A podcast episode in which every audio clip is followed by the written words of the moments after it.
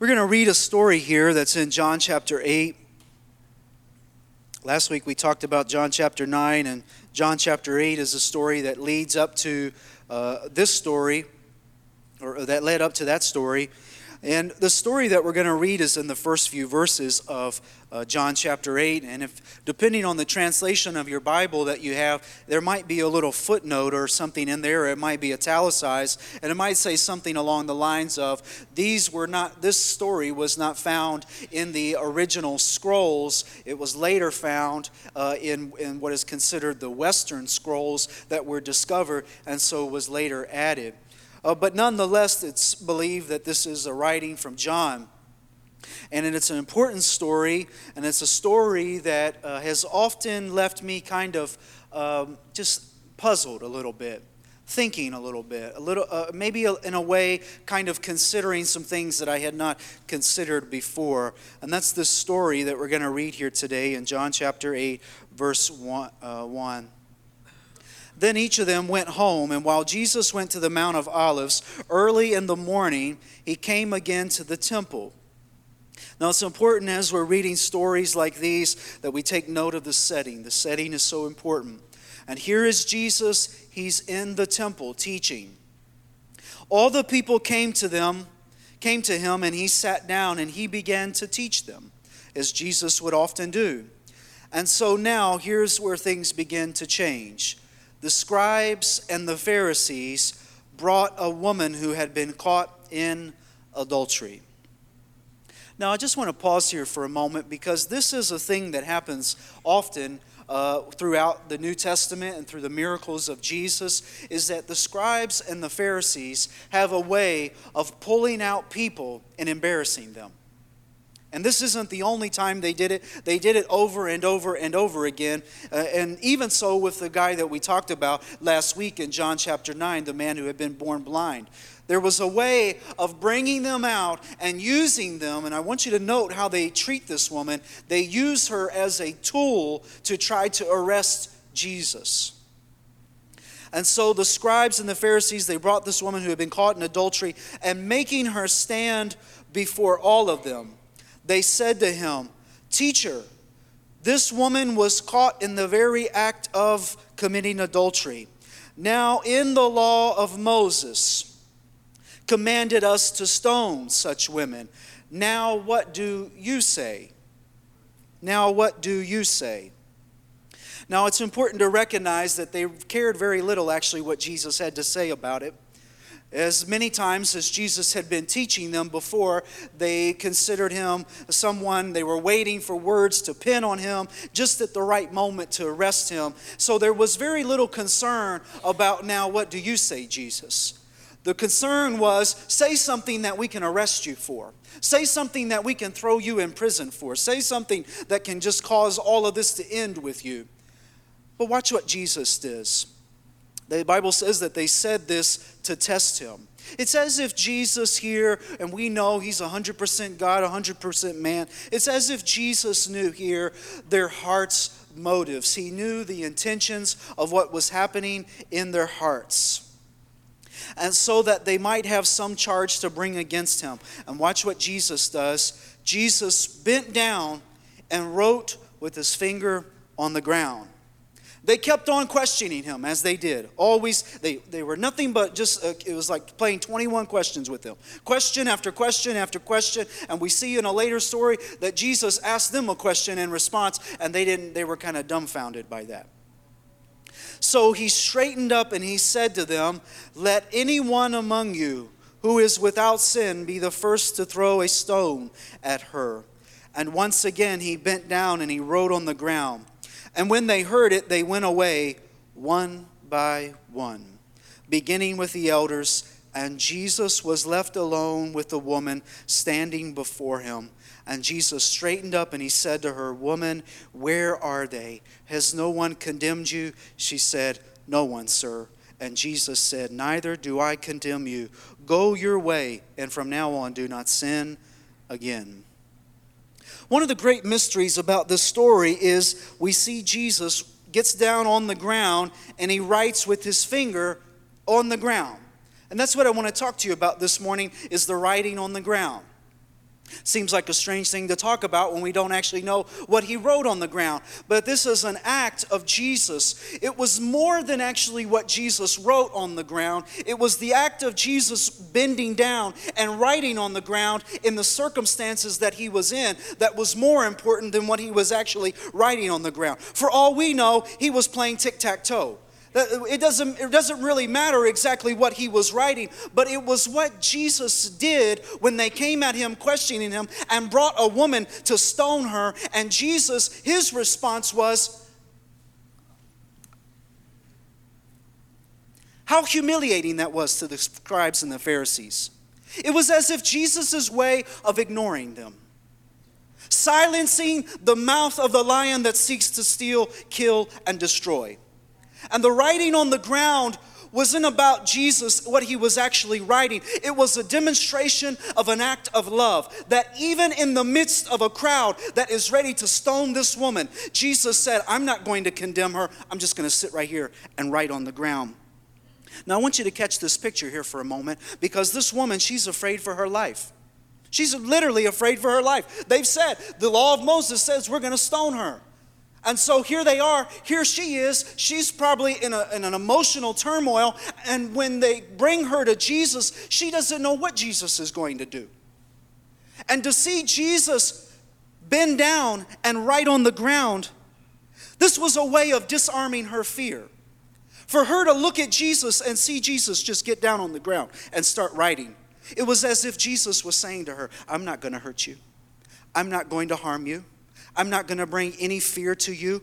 He disarmed the scribes and the Pharisees by what seemed like a childish act, but it was a way of making a great message known here in this about the writing on the ground. Maybe one day when we are all in heaven, we'll know actually what Jesus wrote on the ground. I am kind of curious what he wrote on the ground. But more than that, I've learned that what Jesus did here by bending down and writing on the ground was his way of overthrowing the cultural condemnation of the scribes and the Pharisees and pouring out his love on this woman. And I want to talk to you about a word we're going to use a lot this morning because it's a word that Jesus uses here, and it's an important word for us to understand as Christians and as believers, and that's this word condemn. Condemn. To condemn means to declare to be reprehensible, wrong, or evil. And it's usually done after weighing evidence without reservation. It's this way of almost looking somebody up and down, and in our own mind, we have condemned them because of how we see them and how we have thought of them. We live in a culture of condemnation. We live in a culture where people look at the way people look and the way they appear, and therefore they pronounce a judgment upon them because of how they appear or what they have done. And I want you to catch this today. Studies have shown that you and I, the first time that we see someone, that we have deter- that's been determined that people they don't just judge us quickly they literally judge us in the blink of an eye, and to be exact, the tenth of a second. Everybody in here, on the count of three, blink your eye. One, two, three. That's exactly how you and I, when we see people, our fleshly nature, when we see people, we immediately come to a judgment about somebody. It's been proven, it happened. But what Jesus is doing here is he showing what it's like to call us away from judging someone based upon their looks, based upon their sin, based upon their smell, their race, their ethnicity, their nationality, their clothing, their abilities, inabilities. He calls us instead, instead of looking with judgment, instead, he calls us to look with love. And I hope today that you and I will get it down into our heart that instead of a blink of an eye, we have pronounced a condemnation upon somebody, that in the blink of an eye, it is love that comes out to somebody. That when you and I go out into this world and we see people, we see people on the streets and asking for money, or we see people at the grocery store and they're being rude to someone, that you and I don't come to an assumption so quickly that says they are condemned in our own mind, but we come to a place that blinks and says, But God loves them. But God cares for them. But God looks at them with eyes of compassion. That's how Jesus was calling these scribes and these Pharisees, and how He is doing us even today. Our flesh, and I want you to understand this today, our flesh, we all here today are human. Every person in this room is human. I believe so, at least. Last time I checked. Everybody's human here today. We all have blood. We all bleed. We all were going to die at some point in our lives. Our flesh, that thing that gives us trouble so much in life, it all of us here today. It's in all of us. Has a tendency to throw people under the bus under judgment under condemnation without inner, any prior understanding of who they are and what they have been through. But somehow when jesus saw this woman he was aware of that all. When he saw this woman he saw people that were ganging up to beat her up he saw a woman that deserved love. He saw a woman that deserved a second chance. He saw a woman that he came and was going to later die on a cross for. That's what Jesus saw. And you're going to note here today, and it's going to be later discussed here, is that Jesus does not excuse her sin.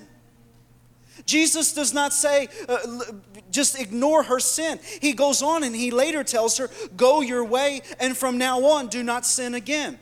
And uh, there's this kind of thought sometimes in Christian culture that I'm going to judge a fruit by its, uh, or judge a tree by its fruit. But listen, Jesus gave that teaching when he was talking about false teachers. And he gave that teaching so that you and I, when someone begins to teach us and the fruit is looking a little different, it isn't adding up, that you and I don't take hold of that fruit and eat it and ingest something that's going to lead us away from Christ. Instead, what Jesus was calling us to do is to get away from this tendency to immediately pronounce a judgment upon somebody and excuse and look at them with eyes of love. Jesus didn't make an excuse for her sin, He came to forgive, forgive that sin. And so, a few things I want to show you here this morning about this woman is number one, Jesus defended her against those who condemned her. This was an embarrassing situation. It, cringe, it made me cringe to just read, her, read this story again. And I think I had missed maybe the force and the public shame that was brought upon this woman. The Bible says that when they brought her, the scribes and the Pharisees, they brought a woman who had been caught in adultery. The scripture says that they made her stand before all of them. How embarrassing. How shameful. They forced her. They pushed her to that place. No, you're going to stand right here and you're going to accept the punishment that you're about to get. They pushed her to a place of harm, they pushed her to a place of danger.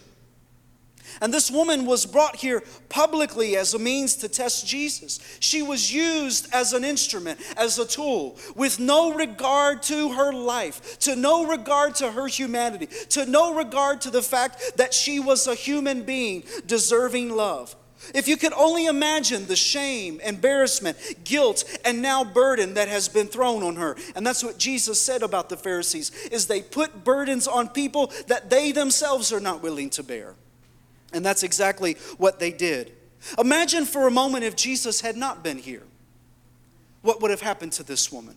Imagine if Jesus hadn't bent down on the ground and wrote. Imagine if Jesus wasn't present. She would have suffered, if she hadn't died, she would have suffered years from this type of emotional turn, turmoil. And what you're going to see this morning is that condemnation steals the value out of someone, but love instills value into someone. And that's what they did.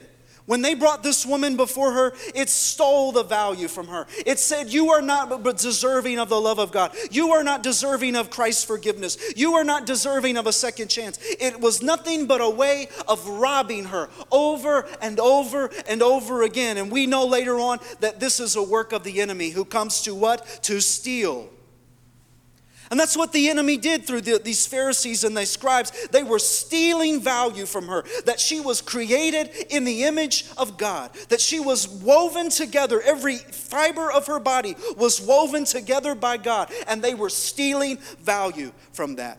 Listen, I want to just give you a word of caution today that anytime that we are surrounded by people and we begin to steal value from them, woe unto us.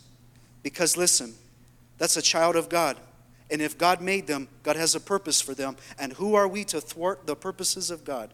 Who are we to stand in the way of God's great plan for any individual? I don't care how evil they seem, how wrong it may seem, how falsely accused they might be towards you. It doesn't matter. If God created them, God has a purpose for them. And you and I are never in a place to steal value from not one person who walks on the face of this earth. Condemning people with our words will never lead them to Jesus. Assuming a position of superiority that kind of as the scribes and the Pharisees have, holier than thou attitude. Well, I'm better. Like the Pharisee once prayed, thank God I'm not like them. How embarrassing. How embarrassing for someone to even say something like that. Because isn't it true? We are all like each other. We all share the same fabric that we are living on a fallen planet. In all of us, it's in all of us. Assuming a position of superiority and then talking down to people because they are sinners. Listen, that is not biblical. That is not the unconditional love of Christ. That's condemnation. That's saying, I'm better than you. So here's what you need to hear. Here's this, this, this, and this. No, that's not the, that's not the Bible. The Bible is this while we were yet sinners, Christ died for us. While we were in our worst place of sin, Christ laid his life upon a cross and said, Father, forgive them, for they know not what they're doing. That's the kind of life. Jesus could have got up on that cross and scolded them all for what they were doing, but Jesus said, Father, forgive them. They have no clue what they're doing. Listen, the love of Christ goes where condemnation will never touch. The love of Christ reaches people in their greatest place of distress and has a way of giving them nothing but life. Condemnation leads to death but the love of Christ leads to life. Talking down to people in their sins so that they become afraid from their souls. Listen, that's not the love of Christ. Bible teaches us this. First John later says, perfect love does what? Gives us fear. No, it doesn't say that. Causes us to live in fear of what's going to happen to my life. No, that's not what it says. First John says this perfect love casts out fear. It pushes away the fear. It's the type of love that when we go and we share the gospel with someone and there is this fear about the sin and about what's going to happen to my life, the love of Jesus pushes all that away and promotes the hope that there is in Jesus for all of eternity. That you don't have to live in fear anymore. There's new life in Jesus. If our sharing the gospel leads people to be fearful, we have missed the message of the gospel. We have missed the message of what Jesus did. Remember this Romans chapter 2 says this as he's talking about judgment and judging each other. He says this kindness leads to repentance. Kindness leads to repentance. The gospel should leave people marked by God's unconditional love for people who still pursues and loves them even when they reject him. That's the gospel. That's the gospel. All those years I was doing my own thing, but yet God was still chasing after me. Every chance I had to come to repentance before I got saved, and I just refused it. I pushed it away. But somehow God was still chasing after me, still trying to love me, still trying to find me. Who am I to stand up here and preach to anybody if we're all human? Who is any of us? But Christ's love causes all of that fear, that condemnation to go away and gives us new life in Jesus Christ. Once again, I want you to know what Jesus is, what we're going to talk about next, is that Jesus identified their shared humanity. He spoke up and he said to all of them, He said, Let any one of you who is without sin to be the first to throw a stone at her. And then what happened? One by one, they began to march away. Why is that? Because there was not a person in that crowd, and there's not a person here today who can look inside of us and say, I am without sin. And what happens is, is that Jesus brought up their humanity. He put them all on a level playing field. Pharisees, you have sin just like this woman has sin. Scribes, you have sin just like that tax collector you don't like. They all are on the level playing field. We, the Bible teaches us that the penalty of the, the, the penalty of death is or the penalty of sin is death. So he goes in Matthew 7 and he tells them this. These words today I want you to read with me. Do not judge so that you may not be judged. For in the same way you judge others, you will be judged. And the measure you give will be the measure you get. Why do you look at the speck of sawdust in your brother's eye and pay no attention to the plank in your own eye? How can you say to your brother, Let me take the speck out of your eye, when all the time there is a plank in your own eye? You hypocrite, Jesus said. That's, that's Jesus this morning speaking to us all. First, take the plank out of your own eye, and then you will see clearly to remove the speck from your brother's eye. As we said others earlier, some might say, well, I'm just judging the tree by its fruit. But that's talking about false preachers. And Jesus provided them with an illustration so that they may not partake of that those, those false teaching, the fruit that those false teachers were offering, and instead was showing them that sin is sin. We have all sinned, the Bible says. Every person, we have all sinned. And Jesus does not excuse any sin in this story. There's an amazing thing to me that happened as I read this story here, as I noticed that Jesus does not excuse any sin, He does not ignore her sin, but yet He still shows a way of loving her. And it tells me that when you and I go about preaching the gospel in a way that makes people feel condemned, we have missed the method of Jesus that was first about promoting love and caused people to look inside of themselves to say, But you still love me? like this, that's the type of thing that leads to repentance. Proverbs 21 and 2 says it this way A person may think they are, their own ways are right, but the Lord weighs the heart. In other words, what Jesus is trying to get at in Matthew 7 and Proverbs there is that we, nobody in here today is qualified to be the judge of a soul. Nobody in this place, not one person. Listen, if you stand up in a courtroom and you try to pronounce a condemnation and a sentence on the person being accused, what's he to do? He's to hold you in contempt and throw you out. And listen, Jesus gives those same strong warnings when we, you and I begin to pronounce judgment on someone else's soul that it's only the Lord who weighs the heart. Only God is qualified to judge the soul. Only God is able to search the caverns of one's own motives and weigh them in His hand. Listen, may we never forget here this morning sin is wrong, and sin is in all of us. And the Bible tells us that the penalty of sin is death, but the gift of God is eternal life. But it's only God who's qualified to give that. Jesus identified their shared humanity. The next thing you're going to see here this morning is that Jesus did not condemn her, but he demonstrated love to her. As a matter of fact, the Bible says that Jesus stood up and he says to this woman, he says, as they began to walk away one by one, and she was left there with the woman standing before him, Jesus straightened up and said to her, Woman, where are they? Has no one condemned you? She said, No one, sir. And watch what Jesus said. The one who, who could have been qualified. Neither do I condemn you. Go and sit your way and from now on, never sin again. John chapter 3, verse 17 says it this way. We love John chapter 3, verse 16. For God so loved the world that he gave his only begotten Son, that whosoever should believe in him should not perish, but have eternal life. And then John 3, 17 says it this way. For God did not send his Son into the world to what? To condemn the world, but to save the world through him. There will come a day of judgment. There will come a day. We know that from Scripture. We read the Scriptures. We know that day's coming. But you and I are not in a place to pronounce con- condemnation on anyone, and neither did Jesus. Jesus came to give his life a ransom for many, that many might believe. Their condemnation left her worthless, but Jesus' love made her feel valued as God's child. A person who looks at someone else and judges it's what it is revealing is a lack of love for the person. It's a lack of realization that we are all sinners. This holier than thou attitude in Christian churches today, we have got to refuse that with the hardest pushback as we can. We cannot allow that to get into our souls. It is not a healthy way to live.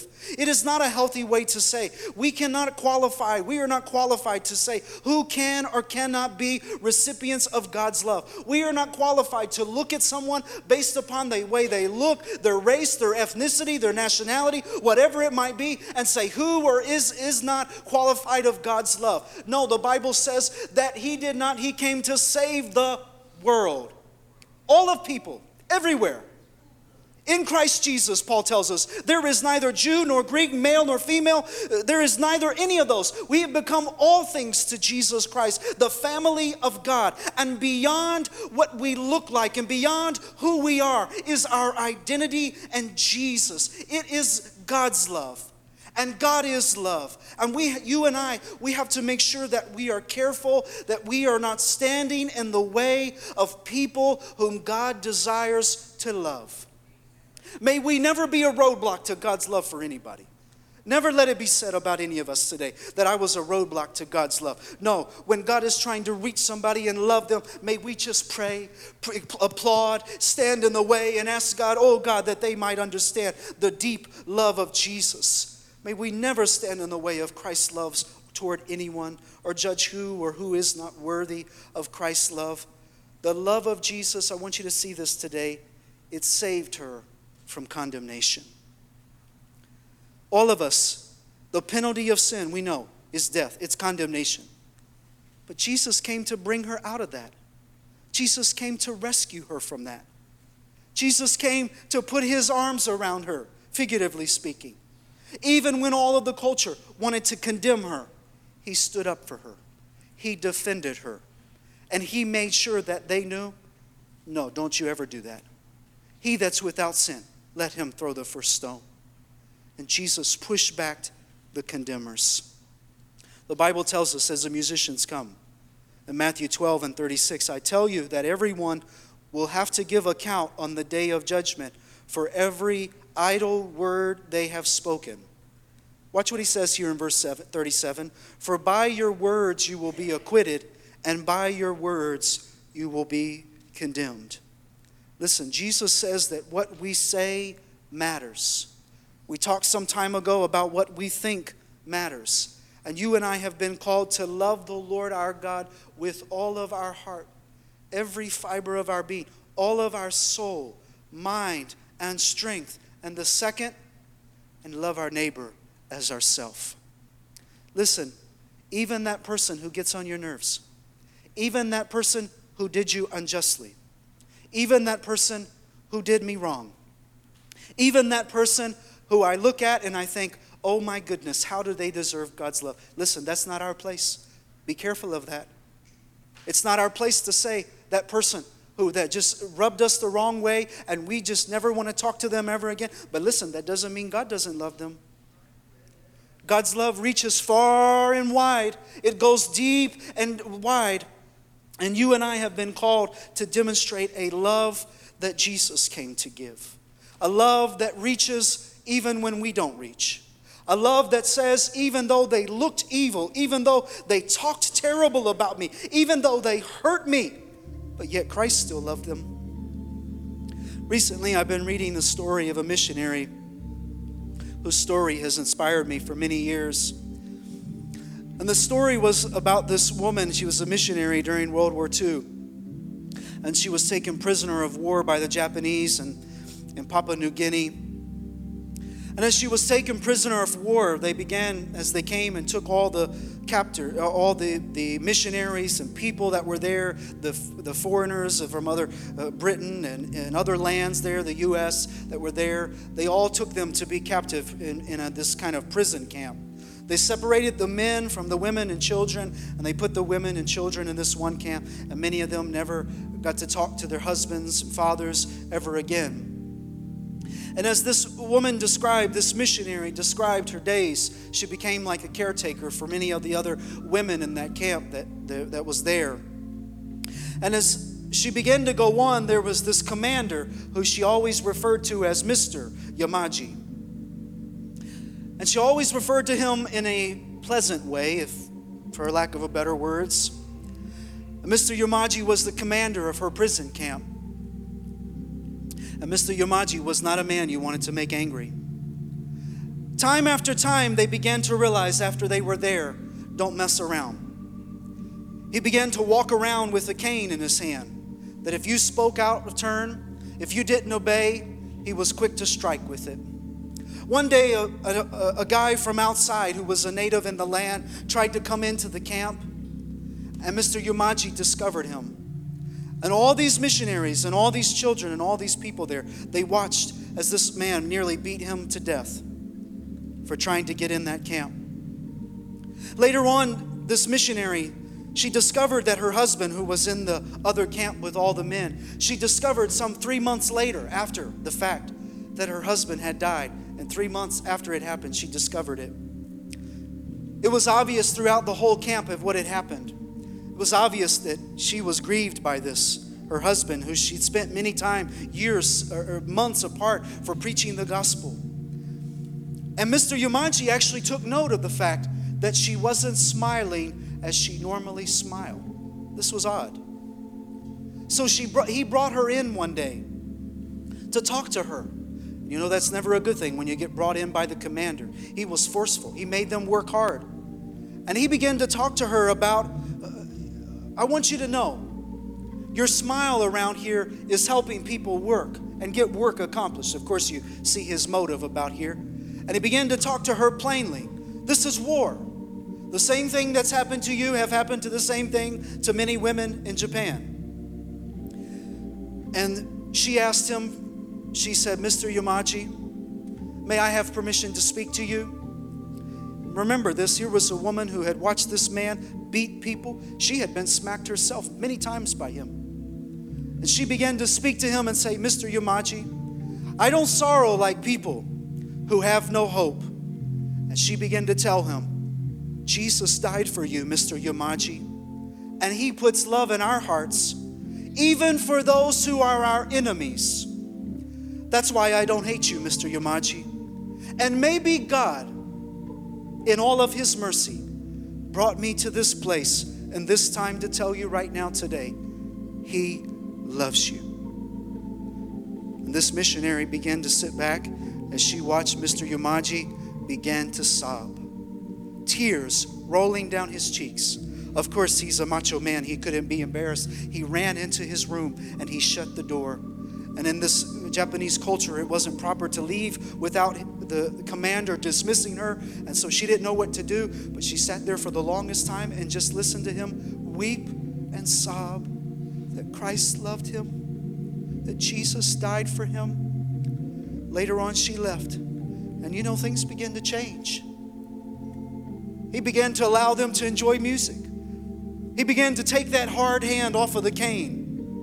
The gospel began to transform his heart. And as I read that, I thought about the words of Romans chapter 8 that therefore there is now no, I want you to hear me today, church. There is no condemnation for those who are in Christ Jesus. Because through Jesus, the law of the Spirit who gives life has set you free from the law of sin and death. For what the law was powerless to do, what those scribes and Pharisees were powerless to do, because it was weakened by the flesh, God did by sending his own son in the likeness of sinful flesh to be a sin offering. And so, guess what he did? He condemned sin in the flesh. He bore it upon a cross in order that the righteous requirement of the law might be fully met in us, that who do not live according to the flesh, but according to the Spirit. But if Christ is in you, then even though your body is subject to death because of sin, the Spirit gives life because of righteousness. That's Jesus' love. Will you stand with me this morning? Every eye closed this morning as you stand.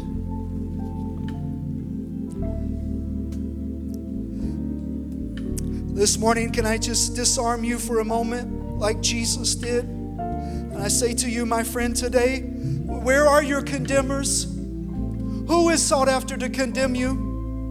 For God does not seek to condemn you, but to love you. And this morning you're here and you're in need of that love of Jesus today, that love that causes sin to wash away and life to come in Jesus, that love that causes fear to flee, that love that gives us hope once again. Can I just encourage you this morning to just come come to the front? There's no shame today. No shame in Jesus, no condemnation in Jesus. Just come stand here at the front today. Oh, how God loves you this morning. for the rest of us here today. May God help us to be people of love, people who do not judge one another, the people who do not say, oh, look at them and talk bad about them, but the type of people that say, oh, no, but God loves them. Jesus died for them, He loves them, He cares for them. So may we all today begin a heart of prayer that says, Lord, put your love in me. Forgive me, Lord, for every idle word that I have spoken that has judged someone, that has condemned someone. Forgive me for that, Lord. And help my words, Lord, today to be nothing but love going forward today. I don't ever want to speak down to anybody in the name of Jesus, but may I do nothing but speak love to them in the name of Jesus. That's you this morning. Just come. We all need that prayer today. Just come stand here this morning. You need Jesus' love for you. Just come today. The amazing thing is, is that woman stood there ready to condemn. They were ready to put her under. But Jesus stood in her place. And I want to encourage you, my friend, Jesus did that for you. He stood right there in that place he got right down and wrote on that ground for you right here today to show that there is now no condemnation in Christ Jesus. He did it to show that He loves you even now this morning. You need Jesus' love today. Just come this morning. Just come today. Come. We need Jesus' love. Fill our hearts, oh Lord. Father, we thank you today, God. We thank you, Lord, that while we were yet sinners, Christ died for us. That while even in my worst state of pushing back you, Lord, you loved me. Lord, even when I was looking down on other people and in judgment and pushing uh, judgments upon them, Lord, you still loved me. Oh God, help me today to be forgiven. Lord, forgive me, Lord, and let me leave here today and go out in the name of Jesus and sin no more. Lord, may life come to my soul today. May life come this morning to all of us today. Lord, use us as a people. Lord, as we go out in this world, Lord, may the world know that we are your disciples by how we love one another. Lord Jesus, we pray for a fresh baptism of love here this morning, Lord, today. We pray today, God, that we will love one another, Lord. God, help us to not restrict your love to anyone based upon what they look like or how they act, but may we love them freely because Christ loved us. So, Lord, use us today, God, as people of love, Jesus. We worship you today, Lord. We honor you today. Come on, can you just ask Him today, Lord, baptize my heart in your love this morning. Help me, Jesus. Lord, remove that reaction to judge people and instead replace it with a reaction to love. Lord, we need you today, God. Fill our hearts with your love this morning. Fill our hearts with your fresh baptism of love this morning, Jesus. Oh, we repent this morning. We repent, Jesus. We need you, Lord, today. We need you, Jesus. We praise you.